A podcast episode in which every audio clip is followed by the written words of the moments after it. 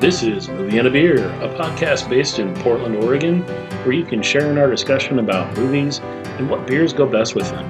From classic cinema to the latest blockbuster, we all can use a little help figuring out what beers to enjoy in the theater or at home. So listen in and explore with us the vast world of ales and lagers to pair up with your movie experience.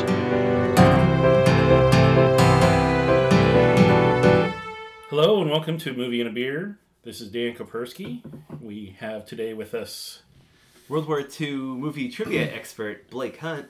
Guy with coffee, Randall. Woohoo! It's early. It is early on a on a very fun Saturday afternoon here in the Portland area.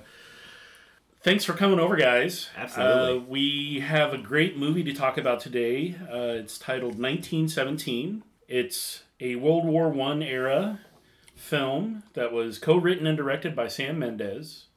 Uh, it is based on stories that were told to him by his grandfather, who is a World War One vet. It follows a couple of British soldiers, Schofield, played by George MacKay, and Blake, I was there. It was not rough. to be confused with our Blake. It was all sepia tone. It was crazy. Yeah, played by Dean Charles Chapman. They are selected to deliver an urgent message to a nearby battalion to stop an advancement the next morning, which was actually a trap because the Germans pulled back. Uh, that's the whole gist of the movie is following these what are called runners as they travel from point A to point B across the German front line.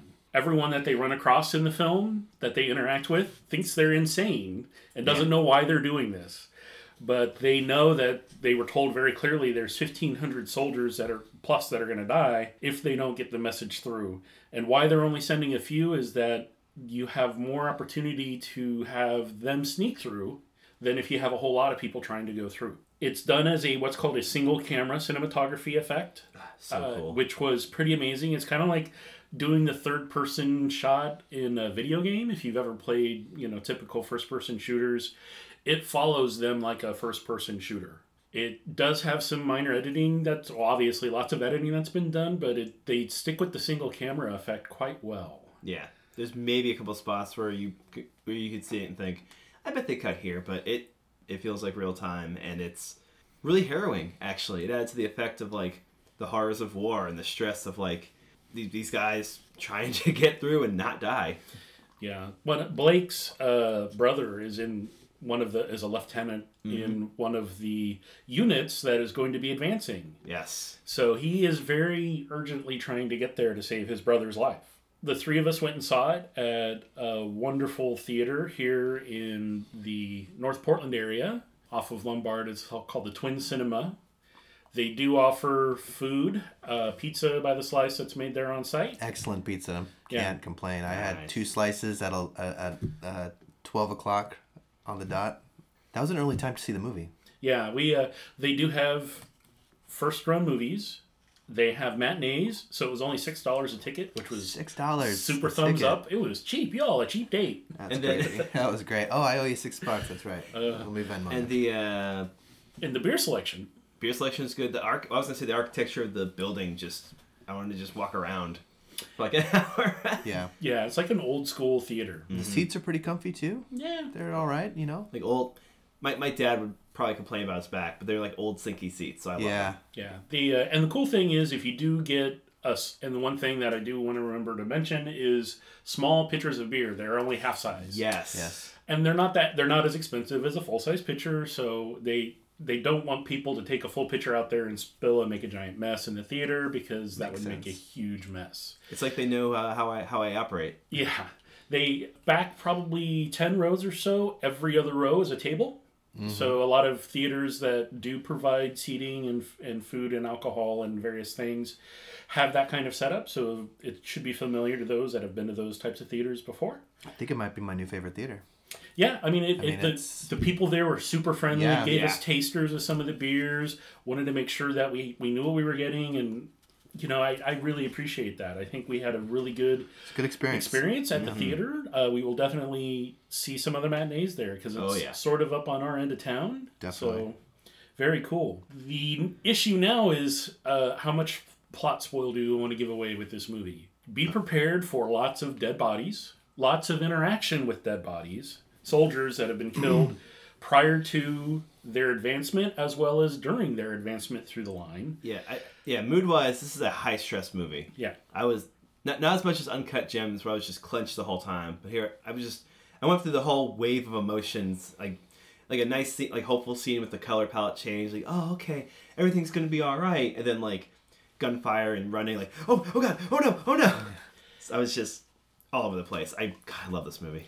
And and I really appreciate the nighttime scenes Yeah. Yeah. where it's realistic. They did So not like beautiful. the scenes. You have a giant fire of a building burning in the background, and that's the only lighting that they had available. And then I, I guess a flare.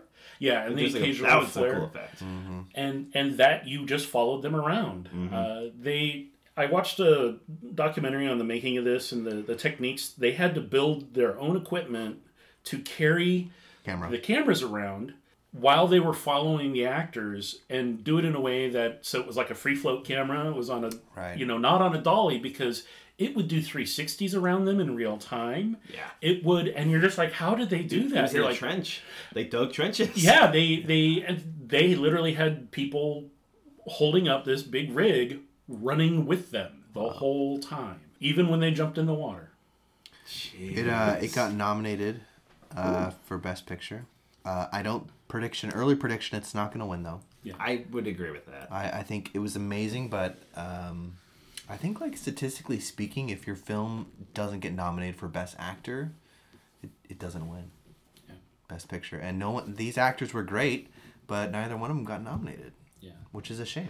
and and it did have some great supporting, well-known actors. Yeah. You know, Benedict Oh, yeah. Cumberbatch and Cumberbatch, not Cumberbatch, uh, and Colin Firth uh, played officers in it. Mm-hmm. They were recognizable faces, believable authority figures. Yeah, like you're you're not gonna watch this movie, see a uh, Bramble Patch Cumber Cumberbund, and think, oh hey, Doctor Strange. You're gonna see him like, oh oh this guy, oh oh he's serious. Yeah, I didn't really like him in the movie. He's not the most likable character, but he did a good job. We talked some after the movie about kind of the very singular track that the story takes. Yeah.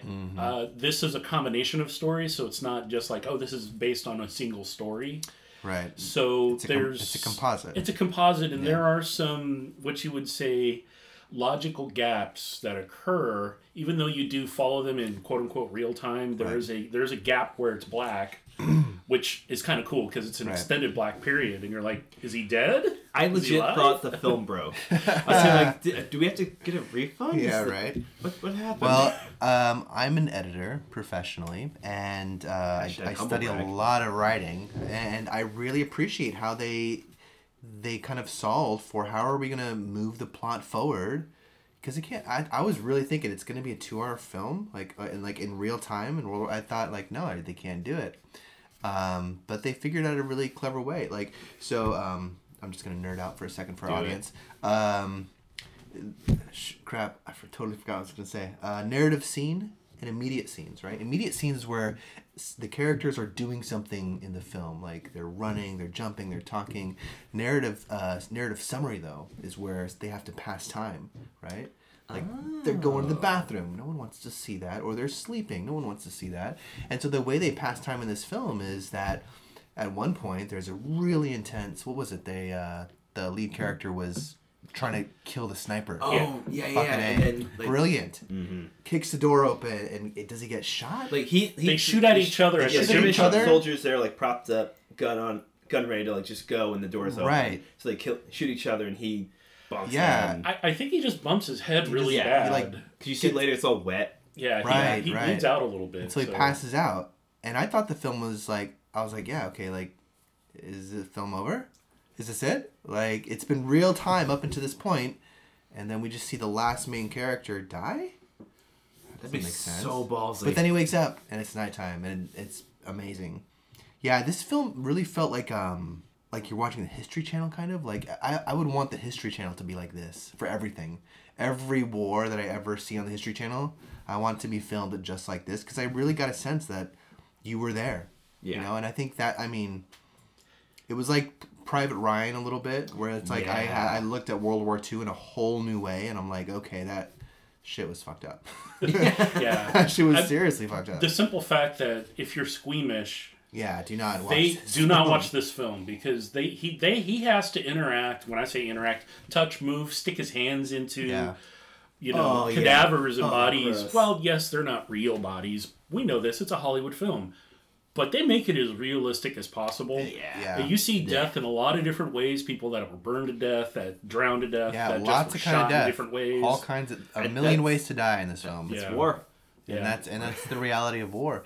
You know, I think what really moved me was the scene where um, uh, Blake was pulling the guy out of the plane. Yeah, it was pretty cool of me like, to pull him I out of the thought I was like, like oh, what a good guy! Like pulling this German soldier out of his burning plane so he doesn't die. Uh, and then he The camera goes away, Goes away, to follow the and then- other to follow Schofield, and then we just hear, no, ah, and then he gets stabbed. one of, one of the many parts of the emotional German. roller coaster I was on, which just Yeah. dropped. yeah, it's- plot spoil, but yeah, the- Yeah. The, really sad thing is, is this is part of why I kind of mentioned the believability of it. If you're a soldier and you've been there for any length of time, you know that enemy is going to kill you No matter what. no matter what. Yeah, they're gonna do everything. So Mercy to be is- that yeah. sort of I don't know, not ignorance, but Just, just like, trying to be the good guy and like, save op- somebody. like optimism and hope. Naively Yeah. hopeful. Yeah. You know, it's just it was really sad. Uh, which I think made it made it more believable and more human because like y- y- none nobody who saw the film was in in that war. Yeah. you know um, and 99% of the people that see this film aren't going to ever experience what that really was like for four years for everybody on the planet it was just um, i could see why i was nominated for best picture and i think every like high school student who's studying like world war one or wars in general should like be forced to go see this Yeah. bare minimum you know it's um because it gives you a real good sense of Like it's one thing to read like all the figures Yeah. on how many were lost and Right, yeah. the, new ways of like warfare that were invented for this, but like to see it. right Oh, right. right like it's uh, It's not just numbers on a page. These are exactly people. exactly real people made me want to drink at 12 o'clock in the afternoon Yeah. it was Oh. sad. So sad To be fair, existing makes me want to drink at twelve o'clock in the afternoon. yeah Yeah, especially, you know, the, we were we were all very, I don't know, enthralled with the idea of seeing what was. We were all prepared. We all saw previews. We all knew what we were getting into. But I think we were all very impressed with the reality of how they portrayed it. As as you said, you know, they they followed them in real time for the first bulk of the film, and then Right. that second half is again in real time Yeah. with some minor edits. There's some time lapse there, really but just the smart two writing halves of it really Yeah. smart writing smart editing um you know a, as an editor like I, like I said like I really appreciate the craft of of what these writers and editors and these camera people like there was so much craft on every level of the film the actors are great but I, I could see why they maybe didn't get nominated for best picture given all the other films out there although uncut gems didn't get nominated for anything again and that was just bullshit Yeah. but I mean, this film was amazing. Uh, very well done. Craft on every level, including the beers yes. that we drank. Craft beers. Do we have any last things to mention about the movie other than just we Quick- highly recommend everyone to go see it? Go see it. Hug a veteran. Quick Thank piece them. of trivia. Uh, the one that was stuck out for me. Apparently, uh, Tom Holland was in talks to play. Uh, I think Blake. Oh, really? Like he was in talks to play the uh, the Blake role. I can, it, but the all IMDb said was scheduling conflicts, which translates to Disney owns him for a couple more years. So, Yeah. because he, yeah, because that's Disney gets what Disney wants. Roll Disney eyes. owns everything. I love the uh, Dean Charles Chapman in this role. I thought he did an incredible job. But a little part of me wants to see what would have happened if like Tom Holland, who I mostly know as Peter Parker. Right. Yeah. I, I think there would have. I, I think they were good to go with, you know, not necessarily Yeah. B level actors, but people that weren't as known mm-hmm. I, I agreed. to make it more believable. Like these are just two random people who were selected to Yeah. go on this quest, Yeah. and that's and that gets brought up in the film. I mean, the, one guy is really mad. He's like, "Why did you pick me?" And he's like, "I didn't know what we were going to do." You know, it just is what it is. It's a good thing Never- they were buddies. Never volunteer when you're in the military Yeah. for a mission. Just, just don't do it. if we had a commercial at this point in time, this is where it would go. Okay, and welcome back. This is Movie and a Beer, and we're discussing the film 1917. Mm-hmm. And the beer, we got a couple of small pitchers at the St. John's Twin Cinema and Pub, which is the location we went to go see it. And as we mentioned earlier, They do offer food. They had probably six or eight different drafts available. They had bottles and cans of different things. it was kind of a hard choice. They had a nice variety of stuff. We were very unsure of to which to get, and my recommendation was since this is a war film and we want it to be light, we don't know what to drink, is to go with one of the lighter things they had, which was a what's called Hoppy Pils by Ex Novo Brewing, which is located here in Portland. Uh, they have two locations. They do distribute and bottle, I believe, and they do can on site. They do crowlers as well as Yeah. uh, various other methods of beer delivery. I guess you would say. Uh, via bong. Yes. so we had a hard time not only picking the beer, but we Mm-hmm. weren't sure this beer actually went with the film. I I did like it. I did enjoy the beer. I like a pils on a lager. Yeah. So I did enjoy this beer. I like Ex Novo. Afterwards, I feel like it didn't match with the movie, but I, I did still like it. Yeah. The, so description of the beer itself, it's got kind of slightly cloudy, little misty Mm-hmm. look to it, almost com- almost transparent, but not completely. A little really nice light golden color. Uh, even though we couldn't really see it because we're in a dark theater. There was a nice kind of cracker hoppy yeasty aroma coming off of it when you smelled it. Taste up front was typical, you know, what you would call uh, Pilsner dry. Um, it's going to have maybe some what I call lemongrass kind of approach, so it's going to have a little sharpness to it. But this one, because it was more of a hoppy pils, had a little bit more up front, it, and it wasn't just a traditional Pilsner hop profile. I think it worked for like like that taste worked one with the popcorn. Yeah. I was like, this is pairing really well with my popcorn. This is awesome. and for like the like daylight scenes when they're kind of oh, it's a little like lighter scene, they're joking around. I was like, all right, this makes sense. Then to the heavier stuff, I was like, I wish I had like a, a hazy. I think.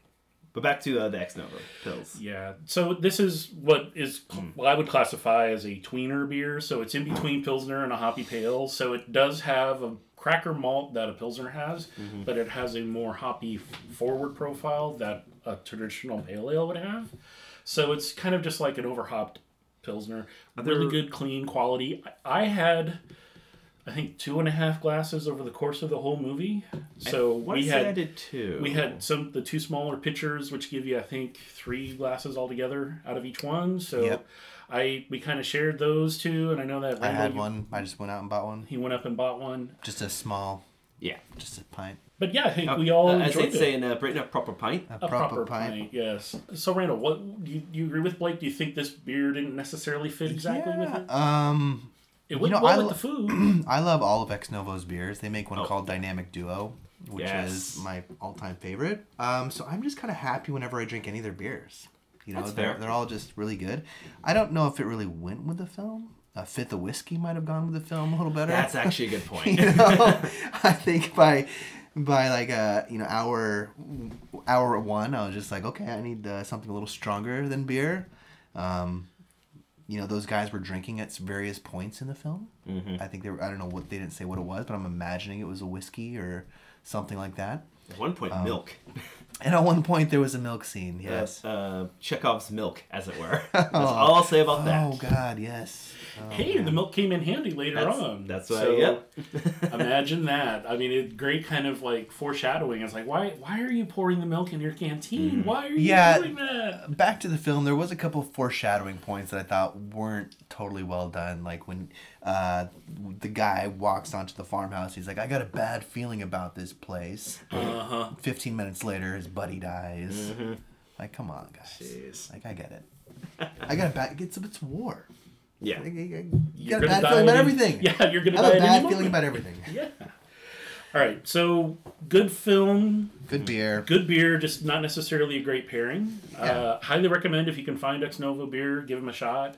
Uh, this beer is available, obviously, on draft at various places. They do have it available at their tap houses and brewery location. Other than that, I, I think we had a really successful outing to this wonderful theater that we're going to Yeah. make a visit to again at some point in the near future. it's oscar season we got to catch up on all the oscar nominated Oh my God, films i yes. know Lots of films to watch. I, I think this concludes our episode. Thank you all for listening. Uh, this has been Dan Kapersky, and as always, opinions expressed in this podcast are those of us and not of anyone else. Until we get And- paid sponsors Until we get some paid sponsors, And then and we'll then then we'll figure we'll it say out. whatever the hell you want Yeah. I'll be an excellent chill.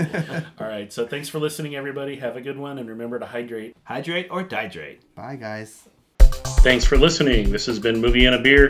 Stay tuned for future episodes and features to be added to our website and podcast.